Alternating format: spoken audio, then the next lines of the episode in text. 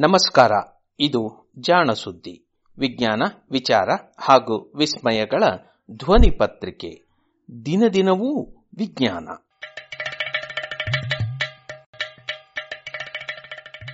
ಸಂಪುಟ ಮೂರು, ಸಂಚಿಕೆ ನೂರ ಮೂವತ್ನಾಲ್ಕು, ಫೆಬ್ರವರಿ ಮೂರು, ಎರಡ್ ಸಾವಿರದ ಇಪ್ಪತ್ತು.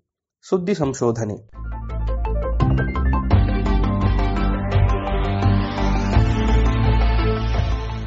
ಮೀನುಗಳರ ಪೊಲೀಸು ಕಡಲಹಕ್ಕಿ.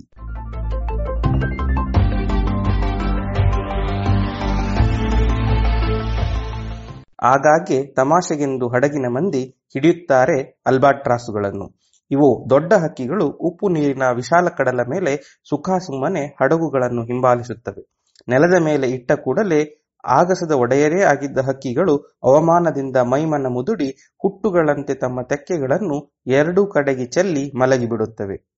ಅಯ್ಯೋ, ಆ ಹಾರುವ ಪಯಣಿಗನೀಗ ಬಲು ಕ್ಷೀಣ ಒಮ್ಮೆ ಸುಂದರನೀಗ ವಿರೂಪಿ, ವಿದೂಷಕನಂತೆ ಒಂದರ ಕೊಕ್ಕನ್ನು ತಂಬಾಕು ಕಳವೆ ಕಿಚಾಯಿಸುತ್ತವೆ. ಹಾರಲಾಗದೆ ಕುಂಟಿದವನ್ನು ಅಣಕಿಸಿ ನಡೆಯುತ್ತಾನೆ ಮತ್ತೊಬ್ಬ. ಚಂಡಮಾರುತಗಳಲ್ಲೂ ನುಸುಳುತ್ತ ನಾವಿಕನನ್ನು ಅಣಕಿಸುತ್ತಾ ಮೋಡ ಆಗಸಗಳೆತ್ತರದಲ್ಲಿ ಹಾರಾಡಿದ್ದ ಕವಿರಾಜನೆಂದು ವರ್ಣಿಸಿದ್ದ, ಆಗ ಹಾರಲು ಜೊತೆಯಾಗಿದ್ದ ಅದೇ ದೊಡ್ಡ ರೆಕ್ಕೆಗಳು ಈಗ ನೆಲದ ಮೇಲೆ ಅನಾಥನಾಗಿ, ಶಿಳ್ಳೆ ಕೇಕೆಗಳಿಗೆ ಈಡಾದಾಗ ಏಕೆ ಕುಂಟುತ್ತವೆಯೋ?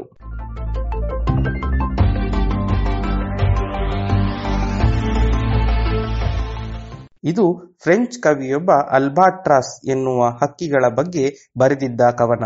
ನಮ್ಮೂರ ಕವಿಗಳಿಗೆ ನವಿಲು, ಕೋಗಿಲೆ ಹೇಗೆ ಪ್ರಿಯವೋ ಹಾಗೆ ಅಲ್ಬಾಟ್ರಾಸ್ ಪಾಶ್ಚಿಮಾತ್ಯ ಕವಿಗಳಿಗೆ ಬಲು ಮೆಚ್ಚಿನ ವಸ್ತು. ಹಲವು ಕವನಗಳಿಗೆ ಇದು ವಸ್ತುವಾಗಿದೆ. ಕಡಲ ಮಧ್ಯದಲ್ಲಿ ಅತಿ ದೂರ ದೂರಕ್ಕೆ, ಅತಿ ಎತ್ತರೆತ್ತರಕ್ಕೆ ಹಾರಬಲ್ಲದು ಈ ಹಕ್ಕಿ. ಅತ್ಯಂತ ಅಗಲವಾದ ರೆಕ್ಕೆಗಳು ಈ ಹಕ್ಕಿಗಳಿಗೆ ಇವೆ. ಹೀಗೆ ಎಲ್ಲವೂ ಬೃಹತ್ ಎನಿಸಿದ ಈ ಹಕ್ಕಿಯ ಬಗ್ಗೆ ಹಾಡುವುದರ ಜೊತೆಗೆ ಹಕ್ಕಿಯನ್ನು ಬೇಟೆಯಾಡುವುದು ಬಲು ಇಷ್ಟವಾದ ಕೆಲಸ. ಜೊತೆಗೆ ಇದು ನಾವಿಕನ ಸ್ನೇಹಿತ ಎನ್ನುವ ಮಾತೂ ಇದೆ. ದೂರ ದೂರ ಮೀನು ಹಿಡಿಯಲು ಹೋಗುವ ದೋಣಿಗಳ ಜೊತೆಗೆ ಹಾರಿ ಹೋಗುವ ಇವು ಮೀನುಗಳು ಇರುವೆಡೆ ತೋರಿಸಿಕೊಡುತ್ತವೆ. ಇದು ಇದು ಈಗ ನಾವಿಕನ ಮಿತ್ರನಷ್ಟೇ ಅಲ್ಲ, ಕಡಲ ಪೊಲೀಸರ ಗೆಳೆಯನೂ ಆಗಬಹುದಂತೆ. ನವೀನ ತಂತ್ರಜ್ಞಾನ ನೆರವಿನಿಂದ ಈ ಕಡಲ ಹಕ್ಕಿಗಳು ತೀರದಲ್ಲಿರುವ ಪೊಲೀಸರಿಗೆ ಕಡಲಿನಲ್ಲಿ ಕಳ್ಳತನದಿಂದ ಮೀನುಗಾರಿಕೆ ಮಾಡುತ್ತಿರುವ ದೋಣಿ ನಾವೆಗಳ ಬಗ್ಗೆ ಸುದ್ದಿ ಕೊಡುತ್ತಿವೆ ಎಂದು proceedings of national academy of science ಪತ್ರಿಕೆ ವರದಿ ಮಾಡಿದೆ. ಫ್ರಾನ್ಸಿನ ರೋಷೆಲಿ ವಿಶ್ವವಿದ್ಯಾನಿಲಯದ ಪರಿಸರ ವಿಜ್ಞಾನಿಗಳು ಕಡಲ ಹಕ್ಕಿಗಳಿಂದ ಈ ಕಷ್ಟದ ಕೆಲಸವೂ ಸಾಧ್ಯವಾಯಿತು ಎಂದು ವರದಿ ಮಾಡಿದ್ದಾರೆ. ಯುರೋಪಿನ ಕಡಲ ವಿಜ್ಞಾನಿಗಳು ಕಡಲ ಕಾವಲುಗಾರ ಎನ್ನುವ ಯೋಜನೆಯನ್ನು ಆರಂಭಿಸಿದ್ದಾರೆ. ಇದು ಕಡಲಿನಲ್ಲಿ ಕಳ್ಳತನದಿಂದ ಮೀನುಗಾರಿಕೆ ನಡೆಯುವುದನ್ನು ತಡೆಯುವುದಕ್ಕಾಗಿ ಹಾಕಿದ ಒಂದು ಯೋಜನೆ. ಯುರೋಪಿನ ಆರ್ಥಿಕತೆಯಲ್ಲಿ ಮೀನುಗಾರಿಕೆಗೆ ಬಲು ಪ್ರಧಾನವಾದ ಪಾತ್ರವಿದೆ. ಮೀನುಗಳಿಗೆ ಬೇಡಿಕೆ ಹೆಚ್ಚುತ್ತಿದ್ದಂತೆ ಕಡಲನ್ನು ಬೇಕಾಬಿಟ್ಟಿ ಕೊಯ್ಲು ಮಾಡುವ ಅಭ್ಯಾಸವೂ ಹೆಚ್ಚುತ್ತಿದೆ. ಮೀನುಗಳ ಸಂತಾನೋತ್ಪತ್ತಿ ಋತುಮಾನಕ್ಕೆ ಸಂಬಂಧಿಸಿದ್ದು.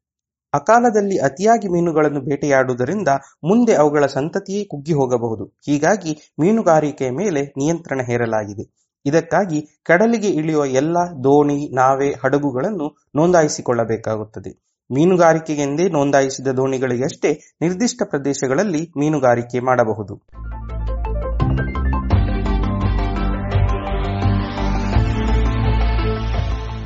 ನಿಯಮ ಇದ್ದ ಕಡೆಯೆಲ್ಲ ನಿಯಮ ಮುರಿಯುವವರು ಇದ್ದೇ ಇರುತ್ತಾರೆ. ಹೀಗೆಯೇ ಕಡಲಿನಲ್ಲಿಯೂ ನಡೆಯುತ್ತದೆ. ವಿಶಾಲವಾದ ಕಡಲಿನಲ್ಲಿ ಎಲ್ಲಿ ಯಾರು ಏನು ಮಾಡುತ್ತಿರುತ್ತಾರೆ ಎನ್ನುವುದು ತಿಳಿಯುವುದು ಸ್ವಲ್ಪ ಕಷ್ಟವೇ. ದೋಣಿಗಳಿಗೆ ದುಕ್ಸೂಚಿಯಾಗಲೆಂದು ಹಾಗೂ ಅವು ತಪ್ಪದೆ ತೀರಕ್ಕೆ ಮರಳಲೆಂದು ಹಲವು ಸಾಧನಗಳನ್ನು ರೂಪಿಸಲಾಗಿದೆ. ಉದಾಹರಣೆಗೆ, ತಾವಿರುವ ನೆಲೆ ತಿಳಿಸುವ ಜಿಪಿಎಸ್ ಹಾಗೂ ತೀರ ಎಲ್ಲಿದೆ, ಎಷ್ಟು ದೂರದಲ್ಲಿದೆ ಎನ್ನುವುದನ್ನು ತಿಳಿಸಲು ರೆಡಾರ್ಗಳನ್ನು ಬಳಸಲಾಗುತ್ತದೆ. ಹಾಗಿದ್ದರೂ, ದೂರದ ಕಡಲಿನಲ್ಲಿರುವ ದೋಣಿಗಳಲ್ಲಿ ಯಾವುವು ಮೀನು ಹಿಡಿಯುತ್ತವೆ, ಯಾವುವು ಪಯಣಿಗ ಹಡಗುಗಳು ಎನ್ನುವುದನ್ನು ತೀರದಲ್ಲಿದ್ದುಕೊಂಡೇ ತಿಳಿಯುವುದು ಅಸಾಧ್ಯ. ಇದನ್ನು ಈ ಕಡಲ ಹಕ್ಕಿಗಳು ಸಾಧ್ಯ ಮಾಡಿಕೊಟ್ಟಿವೆ ಎನ್ನುತ್ತಾರೆ ಈ ಫ್ರೆಂಚ್ ವಿಜ್ಞಾನಿಗಳು. ಮೂರು ವರ್ಷಗಳ ಹಿಂದೆ ಇದೇ ತಂಡ ಅಲ್ಬಾಟ್ರಾಸ್ ಹಕ್ಕಿಗಳ ನಡವಳಿಕೆಯನ್ನು ಅವುಗಳ ಬೆನ್ನ ಮೇಲೆ ಜಿಪಿಎಸ್ ಸಾಧನವನ್ನು ಜೋಡಿಸಿ ಅಧ್ಯಯನ ಮಾಡಿತ್ತು. ಇದು ಅಲ್ಬಾಟ್ರಾಸ್ ಹಕ್ಕಿಗಳು ಎಷ್ಟು ದೂರದಲ್ಲಿ ಹಾರುತ್ತವೆ, ಎಲ್ಲೆಲ್ಲಿ ಪಯಣಿಸುತ್ತದೆ ಎನ್ನುವುದನ್ನು ತಿಳಿಯಲು ಅನುಕೂಲಿಯಾಗಿತ್ತು. ಹೀಗೆ ಅಧ್ಯಯನ ನಡೆಸುವ ವೇಳೆ ತಿಳಿದು ಬಂದ ಸಂಗತಿ ಎಂದರೆ, ಬಹುತೇಕ ಅಲ್ಬಾಟ್ರಾಸ್ಗಳು ಮೀನು ಹಿಡಿದ ದೋಣಿಗಳನ್ನು ಹಿಂಬಾಲಿಸಿ ಅವುಗಳ ಮೇಲೆ ವಿರಮಿಸುತ್ತವೆ ಎನ್ನುವುದು. ಇದು ಸುಲಭವಾಗಿ ಆಹಾರವನ್ನು ದೊರಕಿಸಿಕೊಳ್ಳುವ ಅವುಗಳ ಅಭ್ಯಾಸ. ಈ ನಡೆಯನ್ನೇ ಅನುಕೂಲವಾಗಿ ಬಳಸಿಕೊಳ್ಳಬಹುದೇ ಎಂದು ಆಲೋಚಿಸಿದ ಈ ವಿಜ್ಞಾನಿಗಳು ಒಂದು ಅಧ್ಯಯನವನ್ನು ಕೈಗೊಂಡರು. ಅಲ್ಬಾಟ್ರಾಸ್ ಹಕ್ಕಿಗಳು ಕೇವಲ ಮೀನುಗಾರಿಕೆ ದೋಣಿಗಳನ್ನಷ್ಟೇ ಅರಸಿ ಹೋಗುತ್ತವೆಯೋ ಅಥವಾ ಇತರೆ ಹಡಗುಗಳನ್ನು ಆಶ್ರಯಿಸುತ್ತವೆಯೋ ಎನ್ನುವುದು ಮೂಲ ಪ್ರಶ್ನೆ. ಒಂದು ವೇಳೆ ಅವು ಕೆಲವು ಮೀನುಗಾರಿಕೆಯ ದೋಣಿಗಳನ್ನಷ್ಟೇ ಆಶ್ರಯಿಸುತ್ತಿದ್ದರೆ, ಕಡಲ ಮಧ್ಯದಲ್ಲಿ ಅಲ್ಬಾಟ್ರಾಸ್ಗಳು ವಿರಮಿಸುವ ಜಾಗಗಳಲ್ಲಿ ಮೀನುಗಾರಿಕೆಯ ದೋಣಿಗಳು ಇವೆ ಎಂದು ಪತ್ತೆ ಮಾಡಬಹುದು. ಈ ತರ್ಕವನ್ನು ಅನುಸರಿಸಿ ಫ್ರೆಂಚ್ ವಿಜ್ಞಾನಿಗಳು ಪಳಗಿಸಿದ ಆಲ್ಬಾಟ್ರಾಸಿನ ಬೆನ್ನ ಮೇಲೆ ಒಂದು ಪುಟ್ಟ ರೇಡಾರ್ ಪತ್ತೆ ಮಾಡುವ ಸಾಧನವನ್ನು, ಜಿಪಿಎಸ್ ಸಾಧನವನ್ನು ಅಳವಡಿಸಿ ಅವನ್ನು ಹಾರಬಿಟ್ಟಿದ್ದಾರೆ. ಅಲ್ಬಾಟ್ರಾಸುಗಳು ಬಲು ದೂರದ ಕಡಲಲ್ಲಿ ದೀರ್ಘಕಾಲ ಹಾರುತ್ತವಾದ್ದರಿಂದ ಇವುಗಳಿಗೆ ವಿದ್ಯುತ್ ಒದಗಿಸಲು ಸೌರ ಫಲಕಗಳನ್ನು ಆಡಿದ್ದಾರೆ ಅಧ್ಯಯನಕ್ಕಾಗಿ ಇವರು ನೂರ ಅರವತ್ತೊಂಬತ್ತು ಅಲ್ಬಾಟ್ರಾಸ್ ಹಕ್ಕಿಗಳ ಬೆನ್ನಿನ ಮೇಲೆ ಈ ಸಾಧನಗಳನ್ನು ಕಟ್ಟಿ ಅವುಗಳನ್ನು ಕಡಲಿಗೆ ಅಟ್ಟಿದ್ದಾರೆ. ಹೀಗೆ ಹಾರಿದ ಅಲ್ಬಾಟ್ರಾಸುಗಳ ಬೆನ್ನ ಮೇಲಿನ ಸಾಧನದಿಂದ ಹೊರಹೊಮ್ಮುವ ಸಂಕೇತವನ್ನು ಸಂಗ್ರಹಿಸಿದ್ದಾರೆ. ಇವು ಅಲ್ಬಾಟ್ರಾಸ್ ಇರುವ ನೆಲೆಯ ಜೊತೆಗೆ ಅಲ್ಲಿ ಏನಾದರೂ ರೇಡಾರ್ ಇದೆಯೋ ಎಂದು ಸೂಚಿಸುತ್ತದೆ. ರೇಡಾರ್ ದೋಣಿಗಳು ಇರುವುದು ಸೂಚನೆಯಷ್ಟೇ.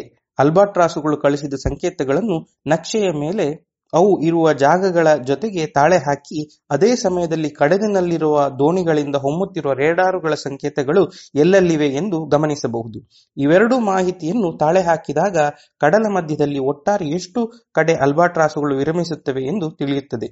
ಇದರಿಂದ ಅಲ್ಲಿರುವ ಮೀನುಗಾರಿಕೆಯ ದೋಣಿಗಳ ಸಂಖ್ಯೆಯೂ ಪತ್ತೆಯಾಗುತ್ತದೆ.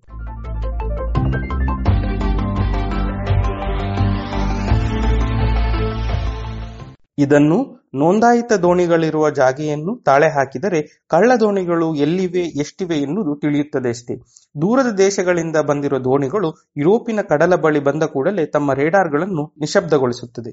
ಇವುಗಳನ್ನು ಪತ್ತೆ ಮಾಡುವುದು ಕಷ್ಟ. ಆದರೆ ಈ ದೋಣಿಗಳ ಮೇಲೆ ಅಲ್ಬಾಟ್ರಾಸುಗಳು ಕುಳಿತು ಇವುಗಳ ಇರುವನ್ನು ಬೆರಳು ಮಾಡಿ ತೋರಿಸುತ್ತವೆ. ಹೀಗೊಂದು ಪ್ರಯೋಗವನ್ನು ಹಿಂದೂ ಮಹಾಸಾಗರದಲ್ಲಿ ನಡೆಸಿದ ಈ ವಿಜ್ಞಾನಿಗಳು ಅಲ್ಬಾಟ್ರಾಸುಗಳು ನಿಜಕ್ಕೂ ಈ ಮಾಹಿತಿಯನ್ನು ನಿಖರವಾಗಿ ಒದಗಿಸಬಲ್ಲದು ಎಂದು ಕಂಡಿದ್ದಾರೆ. ಇವರಿಗೆ ದೊರೆತ ಮುನ್ನೂರ ಅರವತ್ಮೂರು ಸಂಕೇತಗಳಲ್ಲಿ ಮೂರರಲ್ಲಿ ಒಂದು ಪಾಲು ದೋಣಿಗಳು ರೇಡಾರ್ ನಿಶಬ್ದವಾಗಿದ್ದುವಂತೆ. ಅರ್ಥಾತ್ ಅವು ಏನೋ ಕಳ್ಳ ಕೆಲಸ ಮಾಡುತ್ತಿದ್ದವು ಎಂದರ್ಥವಷ್ಟೇ. ಹೀಗೆ ಆಗಸದಲ್ಲಿರುವ ಉಪಗ್ರಹಗಳ ಕಣ್ಣಿಗೂ ಗಸ್ತು ತಿರುಗುವ ಹೆಲಿಕಾಪ್ಟರ್ಗಳಿಗೂ ಗುರುತಿಸಲಾಗದ ಕಳ್ಳ ದೋಣಿಗಳನ್ನು ಅಲ್ಬಾಟ್ರಾಸುಗಳು ತೋರಿಸಿಕೊಟ್ಟಿವೆ. ಈ ಕಡಲ ಹಕ್ಕಿಗಳು ಕಡಲ ಪೊಲೀಸರಾಗಿದ್ದು ಹೀಗೆ.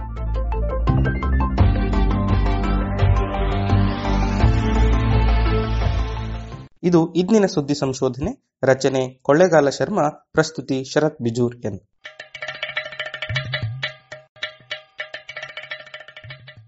ಜಾಣ ಸುದ್ದಿ ಕುರಿತ ಸಲಹೆ, ಸಂದೇಹಗಳು, ಪ್ರಶ್ನೆಗಳು ಇದ್ದಲ್ಲಿ ನೇರವಾಗಿ ಒಂಬತ್ತು, ಎಂಟು ಎಂಟು, ಆರು ಆರು, ನಾಲ್ಕು, ಸೊನ್ನೆ, ಮೂರು, ಎರಡು, ಎಂಟು. ಈ ನಂಬರಿಗೆ ಕರೆ ಮಾಡಿ, ಇಲ್ಲವೇ ವಾಟ್ಸಪ್ ಮಾಡಿ.